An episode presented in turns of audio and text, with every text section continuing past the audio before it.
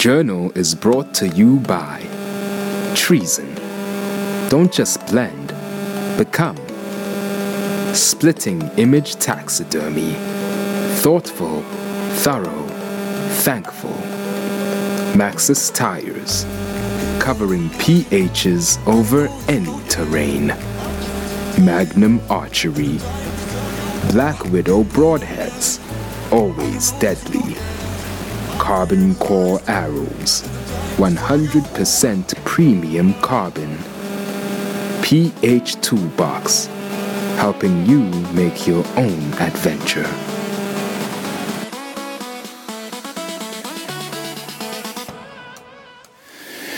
Okay, guys, well, that's officially it. Uh, the start of episode three, uh, sorry, episode four on the journal.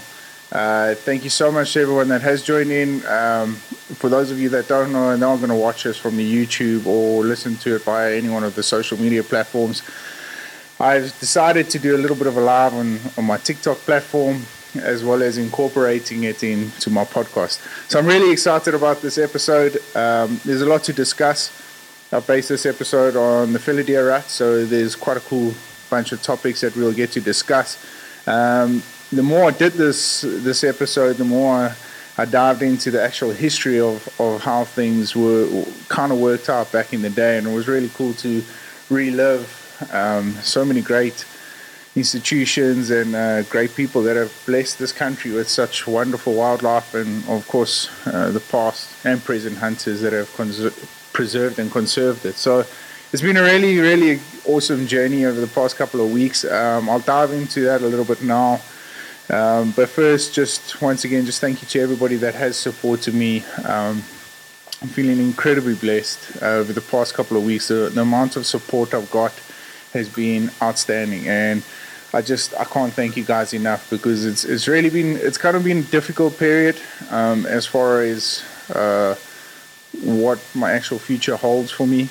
Um, but at the same breath, knowing I've got such wonderful people as a support system and just guys following me, just sending me their, their, their messages and stuff, it really goes a long way. And I'm, I'm forever grateful for that. So, once again, just thank you to everybody that has supported me. I really, really appreciate it. Well, guys, to dive into the episode four, um, it's been a difficult one for me. And you know, it's been one of those situations where I need to address it before it gets kind of out of hand.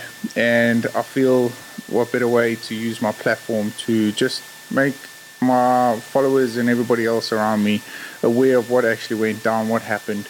Those of you that don't know, uh, I used to work for a safari company full time, Hunters Hill Safaris. It's uh, owned by my uncle, um, Greg Harvey incredible man. Um, I've really got a lot of time and a lot of respect for him. Uh, I decided that earlier this season or this year after the shows that things weren't kind of working out uh, permanently on the farm for me. I was just spending a lot of time away from my family um, and just doing the things that I really needed to focus more on as far as PH Journals is concerned. Likewise with the e-commerce store and everything like that. So yeah, it was a very, very difficult uh, period and very difficult decision for me to make to leave the farm on a permanent basis. I loved it. I had a home there. My family enjoyed it. Um, we had chickens. we had a whole bunch of things, and I, I, met such wonderful, wonderful people. It's a, it's a great institution, and I, I don't take my time there for granted. I learned so much, and yeah, I'm just going to take those sort of life lessons with me what has happened is the developments that have come from that is that unfortunately I won't be doing any freelance work for Hunters Hill Safaris anymore. Uh, that's purely just based on um, Uncle Greg's uh, personal preference, uh, which I respect. I really do. Um, like I said, Uncle Greg, since I was a kid, I've had so much time for him, and I really I enjoy his company. He's a great man. He's he's got a lot a lot to offer, um, and he's done so many great things for our institution and our wildlife and um, our industry. He really has, and I'm really, really grateful for that. Unfortunately, um, his views and perspectives on how things went down um, won't afford me the opportunity to hunt there anymore, which I'm fine with that, and I do, uh, you know, I've got to share the utmost respect to that, and and I do. I love the institution. I loved uh, working there. It was a great great setup, great environment, great quality animals, and I will forever be grateful for that. So once again, I just want to take this opportunity to say a very thank you to Uncle Greg and Hunters Hill Safaris and everybody that worked there, all the friendships I developed over the years. Uh, I mean, I freelanced there for 12 years, which is incredible and pretty much set me up to where I am today. So, just from my side personally, just a huge thank you to him uh, and Hunters Hill. Thank you so much. Uh, unfortunately, the road has come to an end, but exciting things have, are, are, are on the horizon, and I'm really stoked to get into it. So, yeah, before before we touch on the fallow deer side of things, um, those of you that don't know, I run my own little e-commerce store uh, for professional hunters by professional hunters, and I've had so much fun doing it. And just once again, thank you to everybody that has supported me. It's PH Toolbox for those of you that haven't seen it yet. Head along there. Your support will obviously be hugely grateful. And remember that all PH Journals merchandise um, will 10% of the profits will be donated to rhino conservation. Something I'm really, really passionate about, and I'm excited to give back uh, to industry that's looked after me for so long. So yeah, and uh, as far as the rest is concerned, well, there's a lot of things in the pipeline. There really are. And thanks to you guys, I've, I've thrown up a couple of thrown up a couple of ideas, and you know the the utmost support has come from it, and, and guys offering their um, their involvement as far as getting you know getting my own outfitting business going and all that sort of stuff. Those are all on the cards.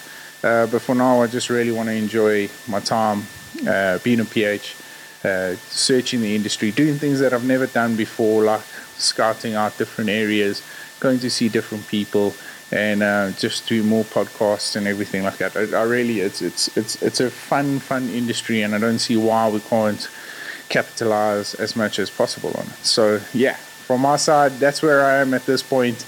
Just going to try and have as much fun as I possibly can, and hopefully that can filter through to you guys. So from my side, that's my plan so far, and hopefully there will be a lot more developments as far as PH Journals is concerned for the future. Yeah, guys. So once again, everyone that is joining on the live, thank you so much. Um, I really, I really appreciate it, and uh, um, welcome. And uh, to those of you guys that are listening on this podcast, we're going to dive into the deer side of things. Well, guys, those of you that don't know, um, fallow deer aren't indigenous to South Africa. Yeah, I'm not right. Shock, shock. no, but um, fallow deer were, were introduced into South Africa, and the reason why I'm doing this episode, number one, is because it's a great animal and a great species to hunt in South Africa. Um, as well as their introduction into the dark continent was quite an interesting one. And I've done a little bit of diving and a little bit of research, and it's still uncertain how they actually got here.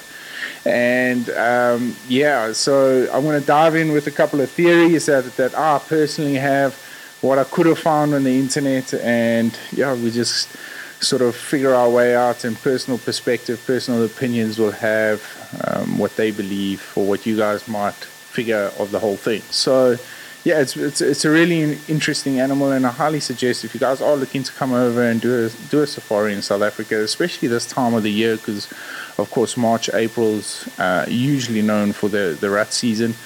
If you guys are going to plan to come out in this sort of time, well, you're coming out at the right time to hunt fallow deer. So get your asses into the into the bush and, and do a bit of grunting and clapping some antlers around like that and bag yourself a really really nice African species deer, and which is which is cool. So to introduce a fallow deer, we sort of kind of have to find out where the whole origin of the whole thing comes from and, and the history behind it. So, my dad was a history buff, and, and I really enjoyed listening to some of his theories that he came up on a personal uh, note. But um, yeah, so I, I just listening to him Oh no! I told you guys. Sorry, those of you that are listening on Spotify uh, or any one of the the platforms where my podcast is, I'm at home, so you're gonna hear a lot of hooting, dogs barking, and a whole lot of things going around. You know, so just bear with me while while we get that out of the way. Cool. So the introduction, obviously, the fallow deer, the species we've got here, typically came from Europe. Most importantly, came from the UK. Um, so the reason why, obviously, we'll get into that a little bit later. But just just uh, some of the the history behind the UK settlers or the European settlers that we know today, uh, other than the Dutch. Um, they settled in the Cape in 1820. Uh, they later migrated, or not migrated, they were pushed uh, to settle in Port Elizabeth. I think the new name now is Gqeberha. Um, where the reason why they came to South Africa and Africa alike is obviously uh, due to the spice trade. Uh, the Dutch sort of controlled that, that industry and, and the passing by uh, past Cape Town. Um, but I'm going to try and pronounce this. The Napoleonic Wars uh, created a lot of unemployment in in UK. So there were a lot of people looking for work, uh, looking to settle somewhere else where they can find work and service the government, service the the Union Jack, which was quite an interesting fact. We dived into it a little bit, and um, yeah, the the reason why they came here was just to pretty much share the the um, the country with the rest of you know the Xhosas, the Zulus, the the Dutch, and those sort of things as far as farming is concerned. So they they wanted to apply their trade in farming. Um, and later they found it was a really lucrative business as far as the wool was concerned. So that created a whole new aspect. Um, I got this, uh, the reference to this was off the SA History website.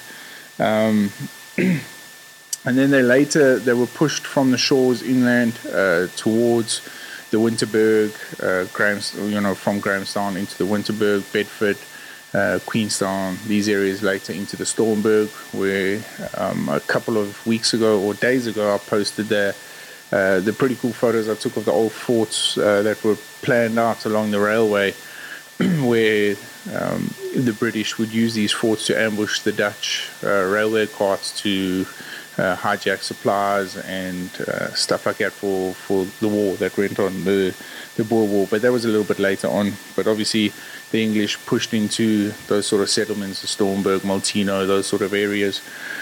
Um, and yeah, that's pretty much where the history of the settlers sort of started. And, and the reason why the settlers are so important because um, in theory one, uh, I'll get into the two different theories now. They it was believed that they had brought um, the fallow deer into these sort of sections of South Africa, and the reason was so. Theory one. fallow deer only recorded uh, the, the last bit of history that I could find on them was that they sort of arrived in South Africa during the 1840s uh, so the settlers arrived in uh, 1820. Um, the earliest one I could find of fallow deer were the 1840s, 1860s. So there were fallow deer around those sort of times, um, which makes it in- interesting. So the theory one, um, I had a, read on IOL history. Um, and the settlers used them. So the settlers found when they came out, so there were 4,000 sent from the UK government uh, the first time, and only 1,200 of them made it to South Africa. A lot of them died from shipborne diseases like scurvy, rickets, that sort of stuff. So they needed to understand that uh, because of the boat travel, they needed to have uh, large supplements of, of food that could supplement them against these sort of diseases, which was kind of interesting. Um, and one of them they found was lack of iron, and obviously you get a lot of iron from venison. So the the Europeans, the Queen um, specifically, uh, and the royal family had a lot of fallow deer based on, on their concessions, their estates, because it was uh, hunting in, in Europe in those days were looked at as being quite a lawny, fancy thing, um, which was which was cool. Um, and therefore, fallow deer were extremely easy to manage, hanging out in the pine forests and that sort of stuff. Um, they found that those deer were extremely easy to handle. Uh, it was kind of like a sheep. During the certain periods of time, it was easy to get them into kraals uh, or or runs, as they used to call them, um, where they could manage them easily. Um, you know, dip them or do whatever uh, care they needed to do to them. So it was easy for them to to transcend these animals onto the ships uh, and utilize them for, like I said, for food. So they would keep them live on the ship, slaughter them fresh. Obviously, there were no fridges and that sort of fancy stuff in those days. Um, and that's one of them. So once they got over to South Africa, they offloaded the animals, started farming the animals like sheep. Um, and obviously, sheep was huge. The, the, settlers introduced it into South Africa, which was a, a massive thing. And, and obviously, fallow deer having the same sort of body mass as sheep made it easy for them to negotiate themselves around the whole thing, which is cool. And um, so that's theory one. Is it came over with ships um, and they utilized it as for for iron um, to combat some of the diseases that were born on the ships. And then since then, obviously, the way South Africa is laid out, especially those of you that have hunted in the Eastern Cape, the Winterberg is in a beautiful area where they will thrive uh, head over heels. It's pretty similar to uh, the English Highlands, um, as what I can imagine. Um, so they did really, really well there, and obviously the more, the better they did, they migrated more, um, and that's why you found them in a lot of our areas over here because there was a huge uh, English settlement um, pushing up from Grahamstown through Queenstown into the Stormberg area. So that's the one theory. Um, that's kind of my favorite one, to be honest with you, if I had to choose between the two of them. And the reason being is is that it just made more sense. Um, you'll see when I get to theory number two, um, the difference, the huge difference in in the history of these two animals and and the records we've got, is that theory one obviously um, supplied huge numbers of these deer into the into South Africa whereas theory two there were only a mention of a couple of them. So theory two getting into it um, just a quick brief history obviously after all the settlers came in um, in power that time in the UK was Queen Victoria um, and she sent she decided that they've sent large uh, British contingencies to South Africa um, to set up these these stations for the trade and all that sort of stuff so she needed to somehow monitor this and somehow uh, get a little bit of feedback. Now, obviously, uh, time is a huge issue because you're traveling by boat. So uh, she sent uh, contingency, or she sent. Um, she didn't send herself. She didn't. You know, the royal family weren't sure uh, what to suspect down in the Dark Continent because they haven't heard anything back. Um, again, reference to this was from IOL uh, history. So, what they did is uh, they decided to send a party, a royal party, chosen by the Queen, Queen Victoria, and in the party was a 15 year old son, uh, Prince Alfred, which was quite cool. Um, he was an avid hunter uh, in the States, so he obviously not knowing that there was hunting in South Africa, he bit at the opportunity to make his way down and he of course did. He settled uh, obviously back in Port Elizabeth and drove down through. They had a whole um, setup and and jeez, these dogs. so they had a whole setup and um, uh, like a what would you call it? Uh, uh, a party. They had this party that would that drove with them, uh, obviously horse carts and all of that, and they drove through the Grahamstown areas. Obviously, during this period of time, he had brought a lot of resources with him, and fallow deer were one of them. Now, fallow deer, like I said, back in the in the in uh, back in time. Uh, it was a it was a royal benefit or a royal privilege to have these sort of animals on your estate. So, it was a really sought after animal uh, again, this is theory two. Um, so he brought these animals along with him and obviously made his way down. And I know once I got into Queenstown, uh, we had a lot of things gifted that time of the year.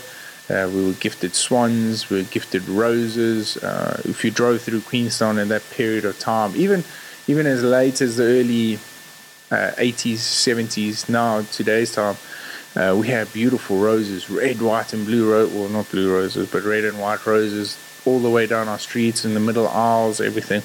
So these these were gifts brought over by the UK royal family uh, to say thank you to the settlers that had settled here and sort of established the stronghold on South Africa. And uh, of course, once they got here, apparently the story goes that they met up with uh, a colonel uh, of the British uh, Defence Force in Stormberg, where he handed over these fallow deer. And since then, they have been thriving in the area, which is kind of believable. Um, I think, uh, as far as theory number two goes, uh, like I said, you've got to understand that the mass of animals that these people. Sorry, excuse me. Uh, hay fever this time of the year with all the pollen. Um, so they were limited to bringing out as many animals as they possibly could. So you've got to understand the volume of fallow deer we have in our region now. Just obviously built up over what's it, 200 years now, two almost 200 years, is is a huge thing. So for us, it's it's kind of like uh, you know to build these sort of numbers up over 200 years, it's possible, but with all the predators and stuff that we had that sort of time of the year, you know, it could have been easy for them to be sitting ducks. You know, they didn't know what a lion was, they didn't know what leopards were, and obviously those sort of animals roamed these sort of areas right up until you know the 60s, the 50s, the 60s. You know, so yeah, that's that's kind of the two theories. So you can sort of base your decision on which one to believe, or like I said, these are just sort of based on on visual records and stuff. You know, theory two could be tied in with theory one. Um, it just it really it goes uh, just it's it's just they both make incredible sense. So yeah, that's just a little bit of history uh, for the fallow deer. As far as hunting them is concerned, it's definitely one of my favorite animals to hunt. Uh, I recently started archery, and I've had so much fun doing it. So yeah, it's been it's been a journey. It really has, and and it's been cool to to be a part of this this whole thing because getting in the rut. One of my biggest dreams is to go over to Colorado or somewhere in the states on an elk hunt and just to hear them bugle would be for me. Uh, the ultimate, you know. So, yeah, we don't have that. We've got the grunting and the the antler smashing and the females, uh, you know, uh, buting or what's it? Yeah, they give out that little uh, delicate squeak. Um, so that's that's that's our adrenaline pump, pump as far as uh, deer is concerned, which is cool. That's cool. We, we've got nothing else like it. So yeah, very very privileged to be able to share that sort of stuff and uh, and and do that sort of stuff. I've I've got a bunch of couple or couple of great places to go and hunt these animals, and I'm looking forward to to getting out in the bush from next week and pursuing them. You know, so yeah, interesting time of the year um, for us, the rut's now. So normally we wait for the first cold spell. It's been raining now a little bit, so I doubt they'll go into rut now but some of my so some of the theories go as far as the hunters are concerned. Um, so the areas, so we got sweet and very sour veld. Yeah, and we're back. Uh, so yeah, like I was saying, we've got we've got sweet and sour veld. So uh, the theory is is that the the deer that are in the sweeter veld, uh, we've just come out of a really bad drought towards the sweeter side of things, um, but they'll tend to pick up condition a lot better, the female does, uh, which will put them into heat a lot quicker. Um, and vice versa with the sour side of things. The, the, the does are going to go into heat a little bit later. It takes a lot for them to get the nutrients out of the sour, sour side, um, which is understandable. Uh, I'm not sure how true that theory is. Something I believe in.